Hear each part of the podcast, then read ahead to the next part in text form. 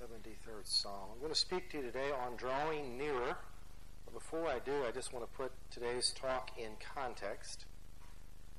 At the first of the year, I really felt the Lord laid Isaiah 54 on my heart. Isaiah 53 is that beautiful chapter of prophecy about Jesus as the suffering Messiah. By his stripes we're healed. He's wounded for our transgressions. He's bruised for our iniquities. And the chastisement of our peace is upon him. And all those wonderful things that he's going to fulfill. The very next chapter opens with these words that I believe are related to what Jesus did in Isaiah 53. He says, Sing, barren woman, who did not bring forth young. And it goes on to say, For many are the children of the desolate than the children of the married woman. And then it goes on to say, Stretch out the curtains of your habitation, lengthen your cords, and strengthen your stakes. And if you've ever put a tent up, you know the importance of having your stakes strengthened. The harder the wind blows, the deeper your stakes need to be. The bigger the tent, the bigger the stakes need to be, and the deeper they need to be. Uh, last summer, Laura had a day of Olympics activities for the children. How many remember the tent that the city of Granbury and Mark Gomez allowed us to use? Those stakes were driven down there to keep that thing down. And I really felt the Lord was was uh, speaking to my heart the first of the year that we were going to do more than we've ever done before in terms of outreach as a church. But because of that, we also need to go deeper than we've ever had before in the Lord. Be stronger because the enemy, the of opposition, and change in itself creates opposition, might blow against us and attempt to divert us from our purpose of reaching out more than we ever have before. So therefore, we've got to become stronger and deeper and more stable in our walk with the Lord. And so I preached a series of sermons on worship and and uh, thought it was really good. But those sermons really were corporate words for us as a people. And then I thought, all right, we're going to do the purpose driven life. You know, we're not going to do six weeks and then forget about it next year and say, well, that was nice. But we're going to just do a series of, of sermons on fellowship because we've already done some on worship, and then discipleship. You know, the five purposes in that book the worship, fellowship, discipleship, becoming more like Christ and then on ministry within the church, and then mission ministry outside the church. And I think the Lord is doing that here, but the Lord surprised me when I attended a conference at, at our mother church in Grand Prairie, where He revealed to me a few weeks ago that I really had lost the appetite I once had for the Lord. Um, and, I, and I know I've, I've gone through phases of my life before where I had lost it, but this time I didn't realize I, I didn't have the hunger or thirst or, or the love for communion with God that I once had. And so I've set myself on a quest to pursue Him. And so these, in these teachings, I may seem to be more passionate than normal, not quite as laid back. And you may think, man, who is he hammering at? Who is he aiming at? Who is he shooting at? Well, I'm preaching to myself. This is where I'm at. So you all are definitely eating from the bowl that I'm eating out of if, if uh, you're getting fed here in these teachings. And so I spoke on acquiring a taste for God, and, and then our team came back from Romania, and they all shared how the believers there have nothing, but yet they are full of such joy, and their needs are met, their basic needs are met, most basic of needs are met, food and clothing and sh- some shelter. But there's joy in the Lord. They're finding satisfaction in Him. And so we spoke a word on the truly blessed life that that as Americans, I don't think it's God's will that we begin to live like Amish people and go native. You know, that, that wouldn't be an influence in the culture in which He's caused us to serve. Beating ourselves up for the wisdom of the forefathers of our country, which created a culture where people can prosper, whereas Romania is coming out of communism, which is something our nation stood against for years, and, and because of our nation's stand, there's a breakthrough there and there's things are going to change gradually, of course.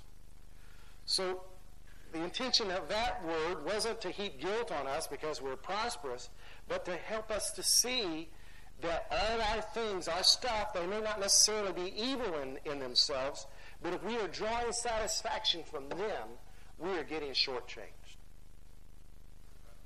The more you have, the more you have to maintain, the more you have to be responsible for, and the more easily it is for those things that you have to actually have you. And uh, sometimes I wonder if we've trained our dog or if he's trained us. then last Sunday I spoke along the lines of beholding the Lord and how, according to the promise in 2 Corinthians 3.17, that as we behold him, we are transformed from glory to glory. So the change that we need to have in our life, and I guess this is discipleship. We're moving on to that next purpose, is that as we behold the Lord in our hearts, in our lives, through prayer, worship, meditation, with genuine, a genuine appetite, He changes us.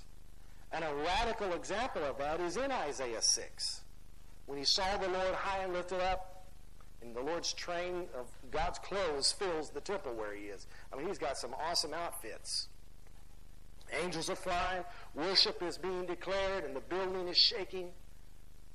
And then Isaiah realized who he was. I'm a man of unclean lips. I live among a nation of unclean lips. Woe is me, for I am undone.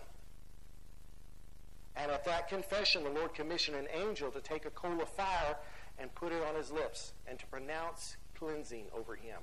Your sin is purged, your iniquity is cleansed. And Isaiah was so transformed, he he changed from the woe is me mentality, which was true at that point, to the here am I, send me. From conviction of sin to cleansing to passion to serve. And if you look back over your life, experiences you've had with the Lord, there's been the encounter with God, the word from heaven, however it came inner, witness, a guy on TV or radio, or a word of a brother or sister, or a sermon you heard, or a tape you listened to, it hits you between the eyes. You repented of that thing that the Lord revealed to your heart, and transformation came. No longer convicted because you've been forgiven. And then you're passionate to do His will.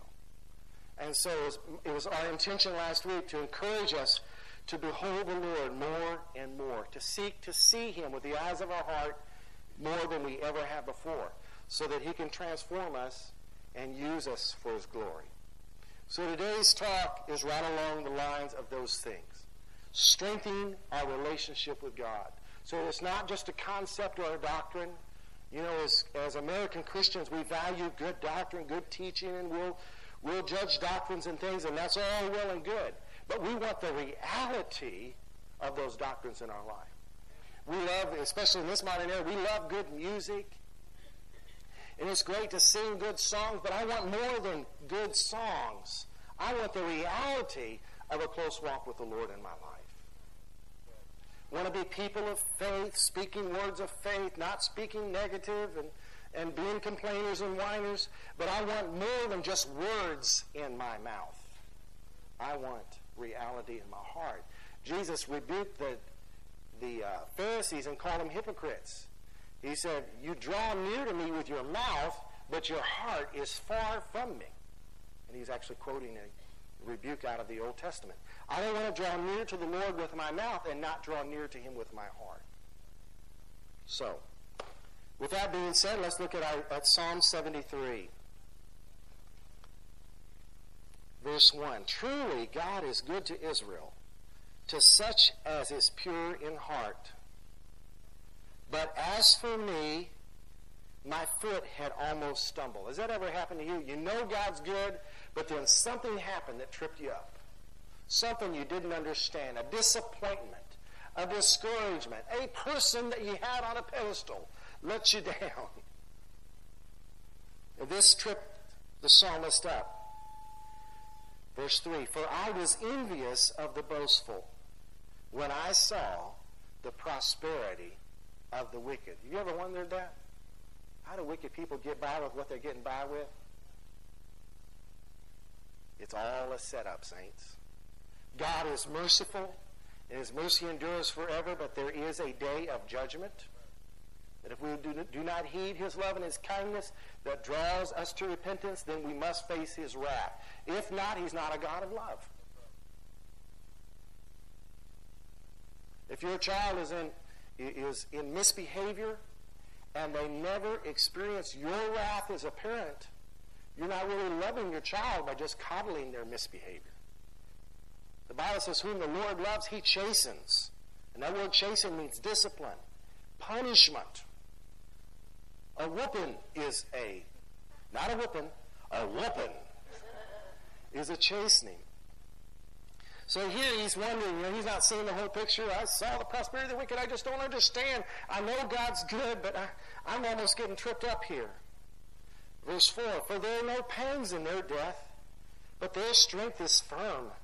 They are not in trouble as other men, nor are they plagued like other men. Therefore, pride serves as their necklace. Violence covers them like a garment.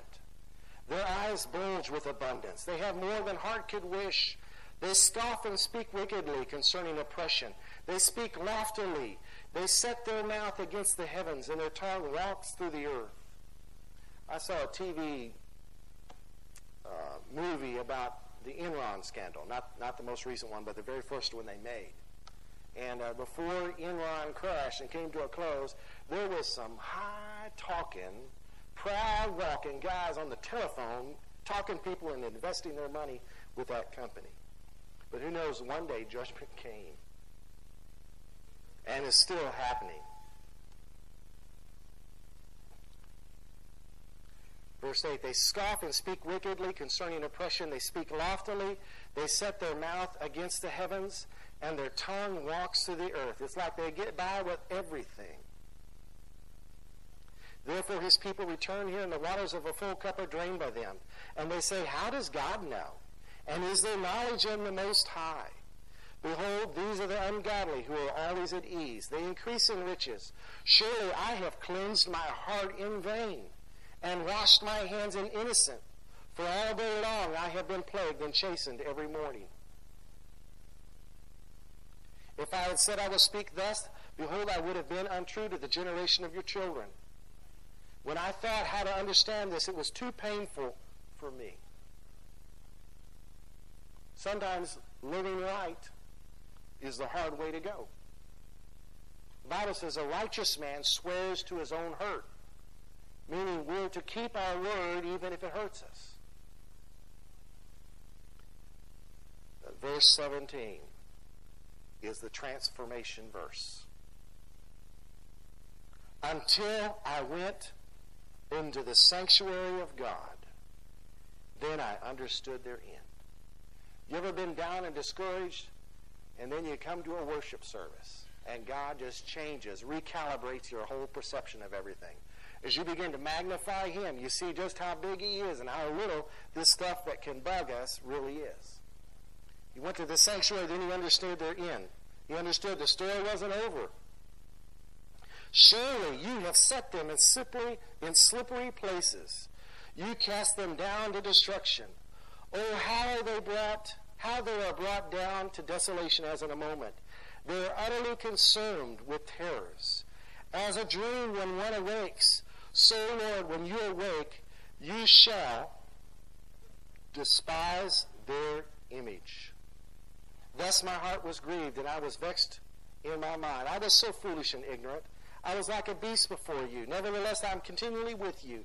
You hold me by my right hand. You will guide me with your counsel, and afterward receive me to glory. The story is not over for us either. Look at verse um, 18 again. Surely you have set them in slippery places. You cast them down to destruction.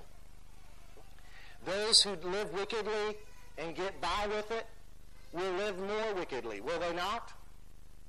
And eventually they are going to begin to reap what they sow. So the mercy of God, if they don't respond to it, is actually a setup. Actually, a setup. They're just getting set up. I remember hearing a story of a, of a missionary in West Africa that went to this village that was oppressed under the power of a witch doctor. And they had a little company of witch doctors. And he was oppressing the people. And, and uh, they challenged the missionary to a contest. And the missionary prayed and said, Oh God, I don't want to put you to some test. I don't want to tempt you. I don't want to be involved in this. But the Lord gave him peace and said, Go ahead, just go with it. So the witch doctor had some volunteers or draftees, who, know, who knows what they were, a couple guys that he levitated off the ground. So they're standing there suspended by demonic powers off of the ground. And the witch doctor said, Can you do that? Challenging him to do something bigger than that. The missionary prayed, said, Oh God, you know I didn't want to be involved in this. You don't do this kind of thing. Uh, what, what do you want me to do? And the Lord spoke to him, said, Tell him to go higher. So said, Can they go higher? And the witch doctor tried, and sure enough, he got the people higher. This happened again and again several times till the guy had the people about 20 foot off the ground. Then the Lord spoke to him and says, Break the power of the demons in the name of Jesus. So he said, I'll break your power in Jesus' name. And the guys came crashing to the ground with broken legs and bruised and battered up bodies. It's a setup. Don't be dismayed or envious of the wicked. The more they get by with, the more they're getting set up. They're deceiving themselves. God will not be mocked. We will reap what we sow. Verse 25. Then he realizes it's not about all this stuff and getting by with wickedness that what life is about. Verse 25. Whom have I in heaven but you? And there is none upon earth that I desire besides you. My flesh and my heart fail, but God is the strength of my heart and my portion forever. For indeed, those who are far from you shall perish. You have destroyed all those who desert you for harlotry. But it is good for me to draw near to God. I have put my trust in the Lord God that I may declare all your works. I have the feeling that verse 28 is related. Where's the verse at where he went to the sanctuary? Until I went into the sanctuary of the Lord, then I understood their end. I have a feeling that verse 17 is related somehow, directly or indirectly, to verse 28. In the sanctuary, he drew near God. And the envy, he was transformed the envy thing was no longer an issue. Have you ever come to church with an issue in your heart, and when you leave, it's no longer an issue? Have you ever knelt down to spend time with God with an issue in your life and said, God, I'm not leaving this room till this thing's resolved? And He resolved it. I've had things in my life over the years that I've been strongly tempted with, and I couldn't shake it till I got on my knees and cried out to God, and He broke the power of that thing. When we behold Him, when we draw near to Him, something happens. It's good to draw near to God. The concept of drawing near may be foreign to you theologically, but it's my prayer that by the end of this talk, the next few minutes, you'll become familiar with it. It will no longer be foreign to you. All um, balanced theologians that know the Lord Jesus Christ believe that we can have a more intimate relationship with God. We can be saved and yet have a more intimate relationship with God. Even John MacArthur, who's who's not a, a uh, man who's in favor of Pentecostal type churches like ours, and we're not necessarily Pentecostal, but he would put us in that boat. He wrote a book entitled Drawing Near.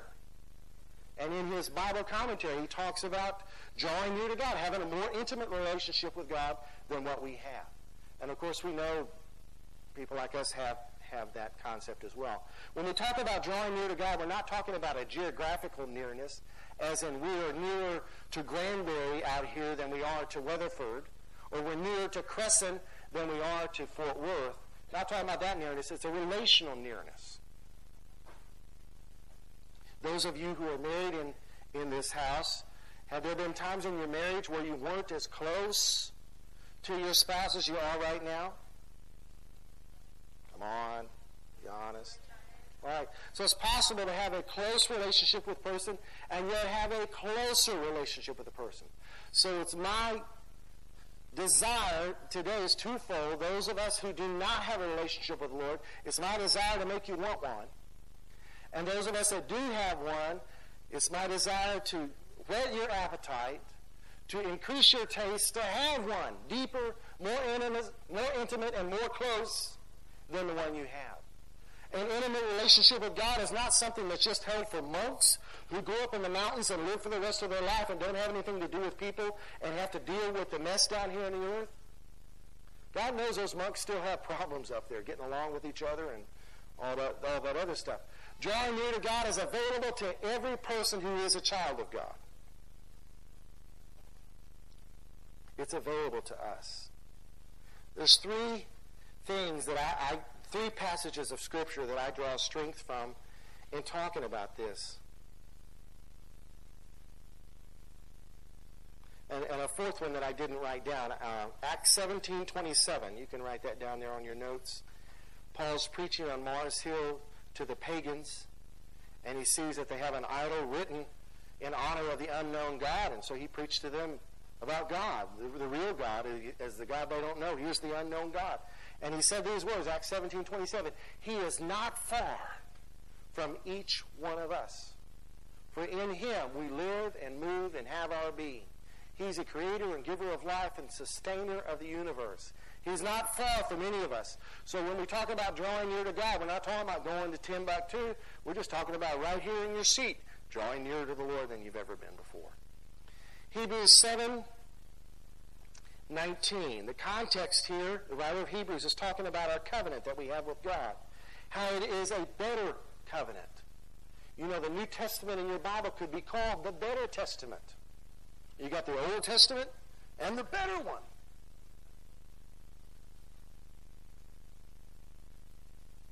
You ever meet somebody talking about the good old days, how the old days were better? Well, in this, in this context, the New Testament is the better testament and that the priesthood that Jesus fulfilled was a better priesthood.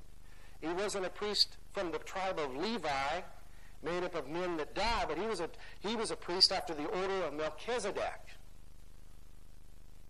who had no recorded father, and his ending is not recorded. It was a picture of the eternal priest, which Jesus is. Acts 17, 7, verse 18 talks about the law being annulled because it just couldn't do what we needed to be done. It could point out our shortcomings, show us our sins. Verse 19 says, For the law made nothing perfect. On the other hand, there is the bringing in of a better hope through which we draw near to God. So we have a new covenant, a better covenant, and through this covenant, we can draw near to God. It's our privilege as new covenant believers as Better Testament people, it's our privilege to draw near to God. Heard the story of a guy that had a ticket to sail on a cruise ship from Europe to New York. And all he could afford was a ticket. He didn't have any extra money for meals. And so he, you know, packed some crackers and cheese and did some fasting and made the food last the several weeks and days that it took for the old ship to make the journey. And when he got off the ship there on the gangplank, the captain's telling people goodbye. And the captain introduced himself to him and says, Sir, I've not met you. What table did you sit in in the dining room? And he says, I, I didn't have enough money to eat in the dining room. I only had enough money for a ticket. Captain said, Well, sir, there's been a misunderstanding. Tickets provide, uh, this cruise comes with ticket, comes with meals provided. If you have a ticket for this cruise and you were legitimately on this ship, you have meals provided. The guy lived short of his privileges. It's not God's will that we barely scoot into heaven battered and bleeding and totally confused as to what's going on in our lives and discouraged, when the new covenant provided a way not just to go to heaven and to escape hell, but provides a way to go to heaven with a close relationship with the Lord. And in that relationship is His transforming promises. We can draw near to God with full assurance. Hebrews 10 talks about this better covenant that Jesus not only is the better priest, but Hebrews 10 is talking about the better sacrifice. The blood of bulls and goats couldn't really remove sin. They were just animals. They were pictures of faith that were pointing to the perfect Lamb who would come. As a result of this better sacrifice, Hebrews 10:18 says, "Their lawless deeds I will remember no more." Not only are they forgiven, they're not remembered. That's a better deal, isn't it? Hebrews 10:19 says that because of that, we have boldness to enter the holiest by the blood of Jesus, by a new and living way which he consecrated for us through the veil, that is his flesh, and having a high priest over the house of God. Let us draw near with a true heart in full assurance of faith, having our hearts sprinkled from an evil conscience and our bodies washed with pure water. Let us hold fast the confession of our hope without wavering, for he who promised is faithful.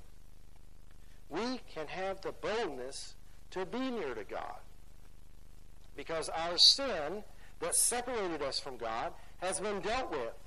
And if you will confess that sin, the promise in the Old Testament, uh, he who hides his sin will not prosper, but he who confesses and forsakes them will have mercy. That was fulfilled in Christ. If we confess our sins and forsake them, He forgives us of those sins and cleanses us from all unrighteousness. 1 John 1 9.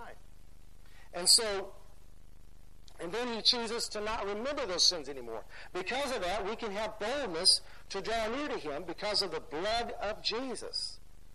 We come to Jesus because of His blood. His blood is a symbol of His life. The life of the flesh, the Bible says, is in the blood.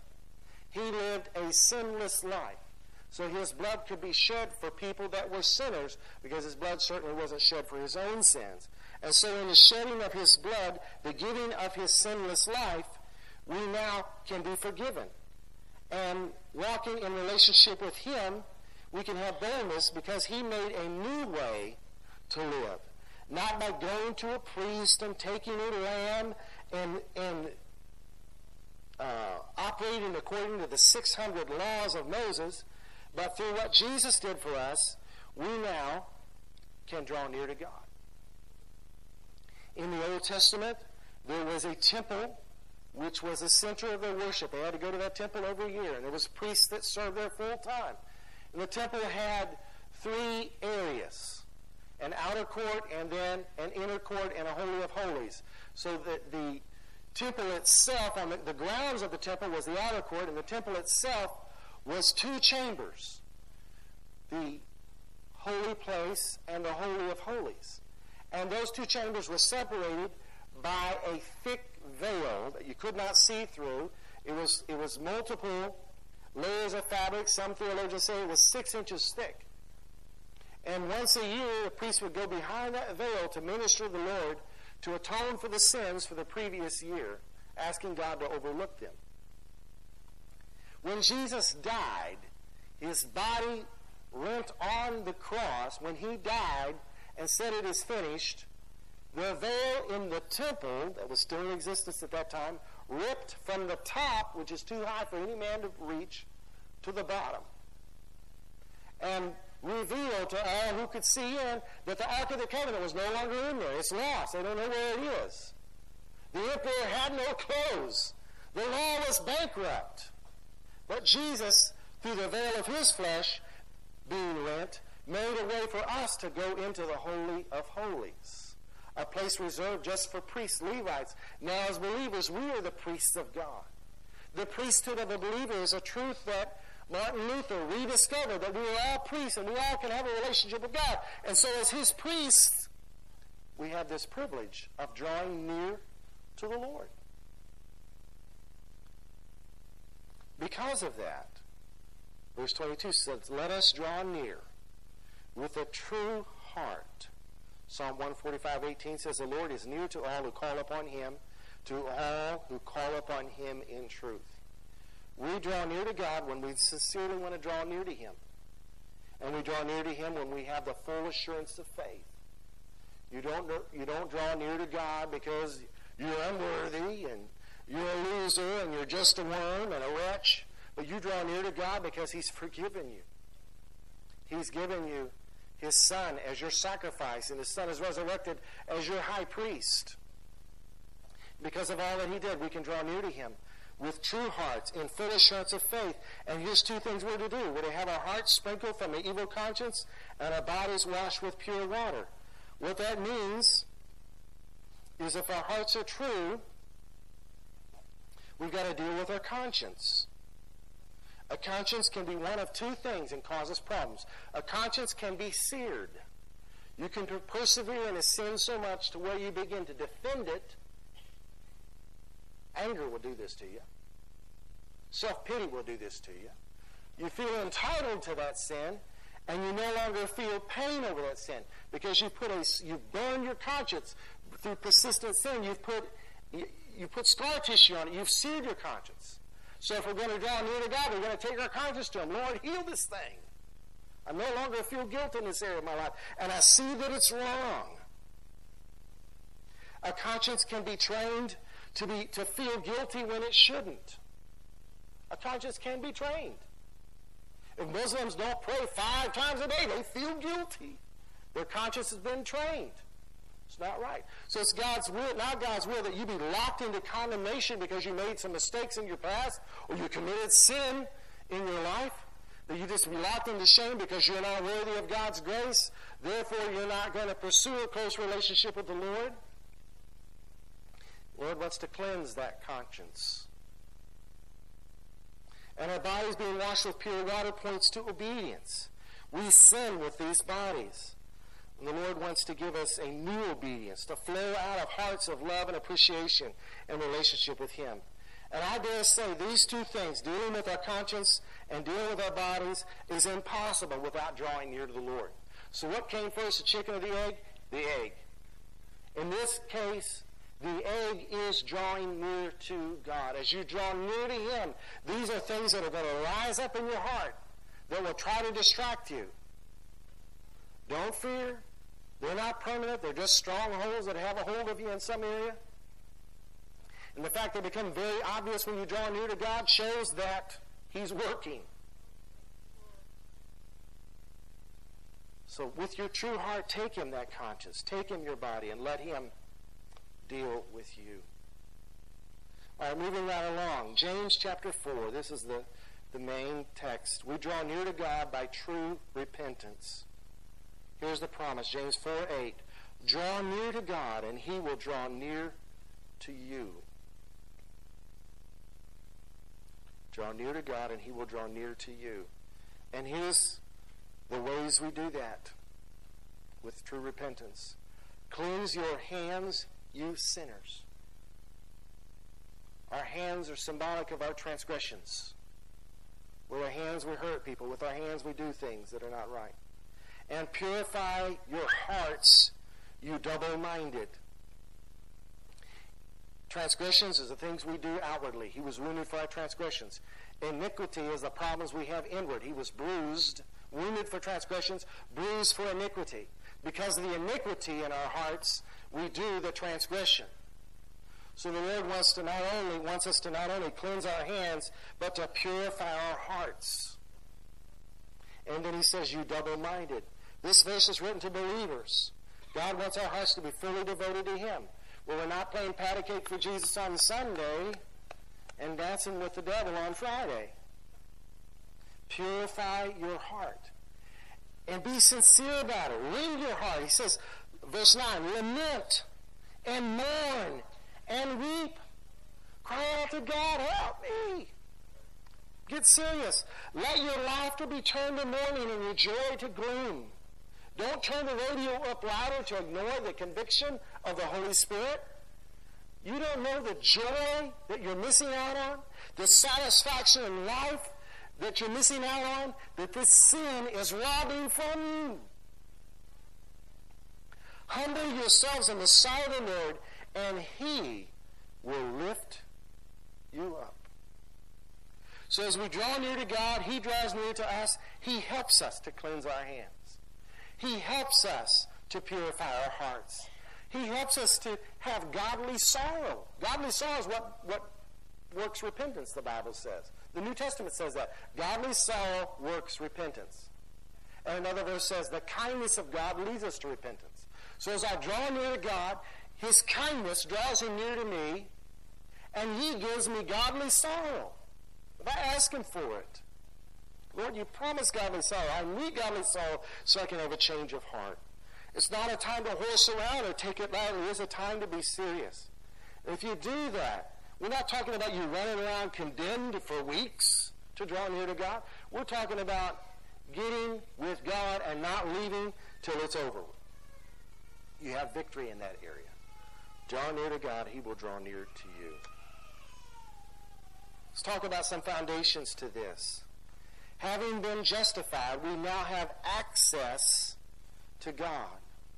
Romans 5 1 says, Therefore, being justified by faith, we have peace with God through our Lord Jesus Christ, by whom also we have access by faith into this grace wherein we stand and rejoice in hope of the glory of God.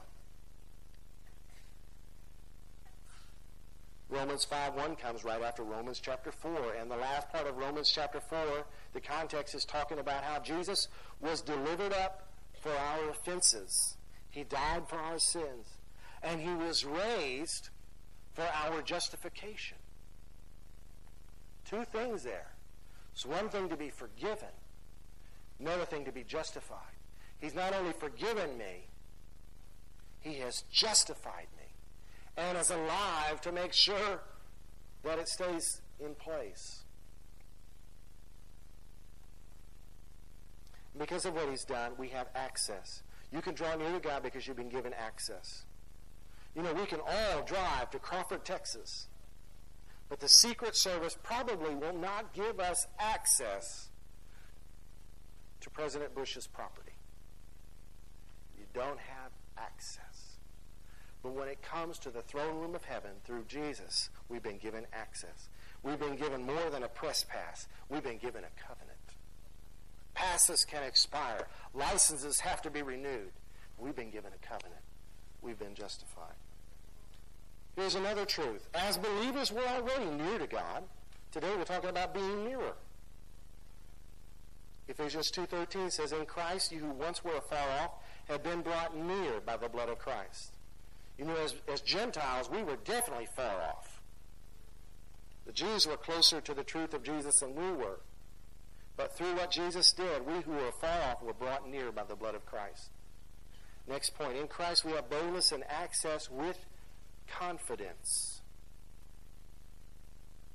Ephesians 3 talks about how the church has been predestined to reveal the manifold wisdom of God to the principalities and power. Verse 11, according to the eternal purpose which he accomplished in Christ Jesus our Lord, in whom we have boldness and access with confidence through faith in him.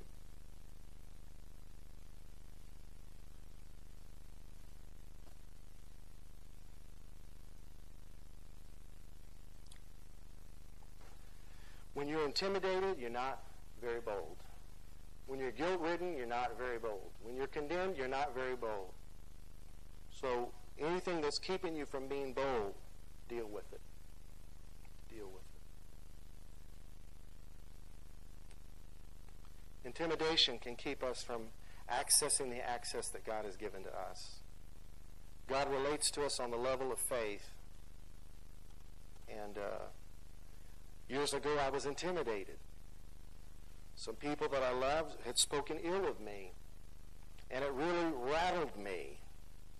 I think they had had some kind of prayer meeting, and one person had had a dream, and another person had a dream, and another person had an impression. They put it all together and created a monster, and it was me. And it really hurt me. And And I prayed, and God seemed to be silent. And his silence was, you know, was tempting, you know, hey, maybe this is true. Maybe I've just been imagining the walk with God that I had. I mean, the devil was really lying to me. And I went to a place where I could stay for a couple of days and went to a Christian bookstore, and the Lord led me to, to buy John Bevere's book, Breaking the Power of Intimidation. It's a little over 200 pages, and I read the book in one sitting. Well, I think I went to the bathroom and got a drink a couple times. But I mean, I just devoured the book, and it just fed my soul. And, and the point of the book is God relates to us on the basis of faith. And when we're tempted to doubt, He will not respond to that doubt to confirm immaturity in our lives. Well, all I had to do was just stand up on my feet and point.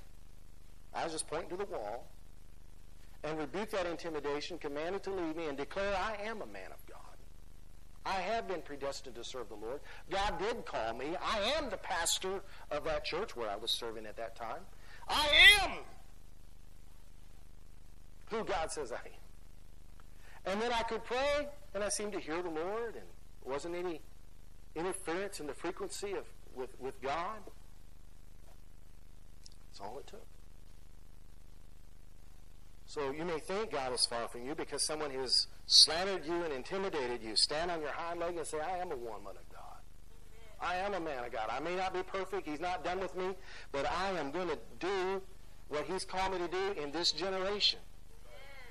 I may have a past I'm not proud of, but hallelujah, neither did Paul. Amen. Last point. We also have bold access not just because of what Jesus has done for us, but because he understands us. You ever had to go to a boss to make an appeal who just didn't understand? He didn't know what it was like to work out there in the shop with the scenario that he created. Just didn't understand. Well, Jesus understands. He came down into the shop and lived amongst us and got battered around literally by the circumstances of life. And so now we can go to him and he understands my experience. Prior to that, he was he was God. He was the Word. In the beginning was the Word. The Word was with God. The Word was God. John 1 1. John 1 14. The Word was made flesh and dwelt among us. So when the Word of God became flesh, He dwelt among us. Now He's the flesh resurrected in heaven, and He knows more than He did. He knew everything by superior intelligence, but now he knows things by experience. God, I've been betrayed. Knows what that feels like. God, I've been lied about. He knows what that feels like. I've been spat on. I've been let down. I've been discouraged. He knows, he knows all that. Hebrews 4.15 says, We do not have a high priest who cannot be touched with the feeling of our infirmities, but was in all points tempted like as we are, yet without sin. Let us therefore come boldly under the throne of grace, that we may obtain mercy and find grace to help in time of need. This message on the nearness of God is an answer to many Christians' dilemmas. Are you discouraged? Draw near to God. Do you lack purpose? You wrestling with apathy? Draw near to God. Has lack in your life got you, dis- got you depressed? Draw near to God. Do you need victory? Draw near to God. Are you weak? Draw near to God. Are you disappointed? Draw near to God. he gives you the ability to laugh at that stuff. As you draw near to Him, He heals your heart. Cleland McAfee, a Presbyterian minister in Chicago, received word that his brother and sister in law had lost both of their daughters to diphtheria. This is in the early part of the 20th century. Within 24 hours, grief stricken McAfee couldn't think of deep theological issues. He could only think of verses in the book of Psalms that brought comfort and rest to those who sought refuge in the Lord.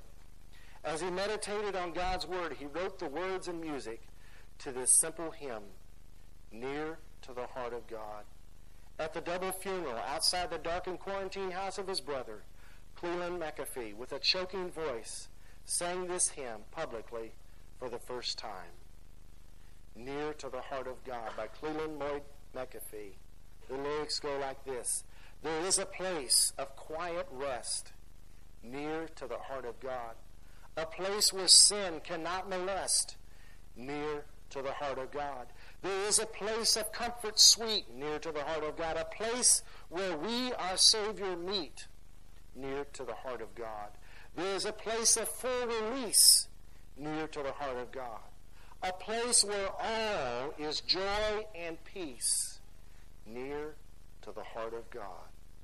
The chorus is, O Jesus, blessed Redeemer, sent from the heart of God, hold us who wait before you near to the heart of God.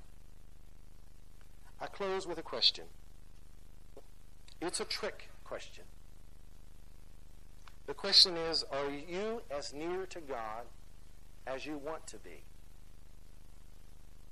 Having heard this word today, I trust it's been understandable. Maybe you heard some things that you didn't know, and now you realize you're not as near to God as you want to be. So, based on your response over the next season of your life, the question, the answer to that question really is only one word. If we know this stuff we're talking about today, we know this is the truth, The question that says, Are you as near to God as you want to be? is always yes. Oh, but I'm not as near to God as I should be. The question is, Are you as near to God as you want to be? All of us basically really are, if we know this, maybe a lack of knowledge we didn't know this, but all of us really are as near to God as we want to be. So the answer really is yes. There could be another question. Would you like to be nearer to God than you are now? This is not a condemning word. This is an encouraging word. In his presence is fullness of joy. At his right hand are pleasures forevermore. That's a promise out of the old covenant, and we have a better covenant. How much more true is it for us today? Can we bow our heads? Lord, we confess that we are as close to you as we want to be. But Lord, the real question is are we as close to you as you want us to be?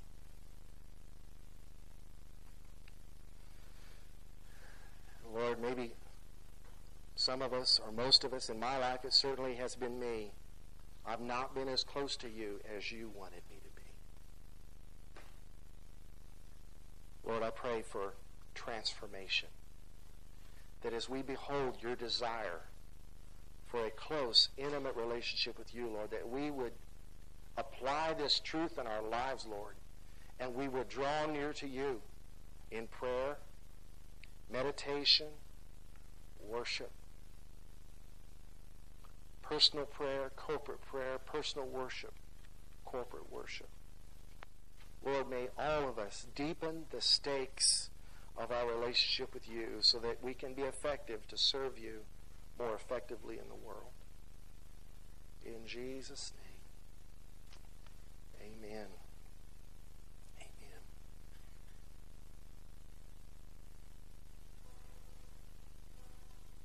I'm going to close with for a few minutes of giving you an opportunity to draw near to God, to behold Him, to taste Him Find a place to pray up here at the front if you'd like. Zane leads us in a song. Let's not leave without spending some time and drawing near to the Lord.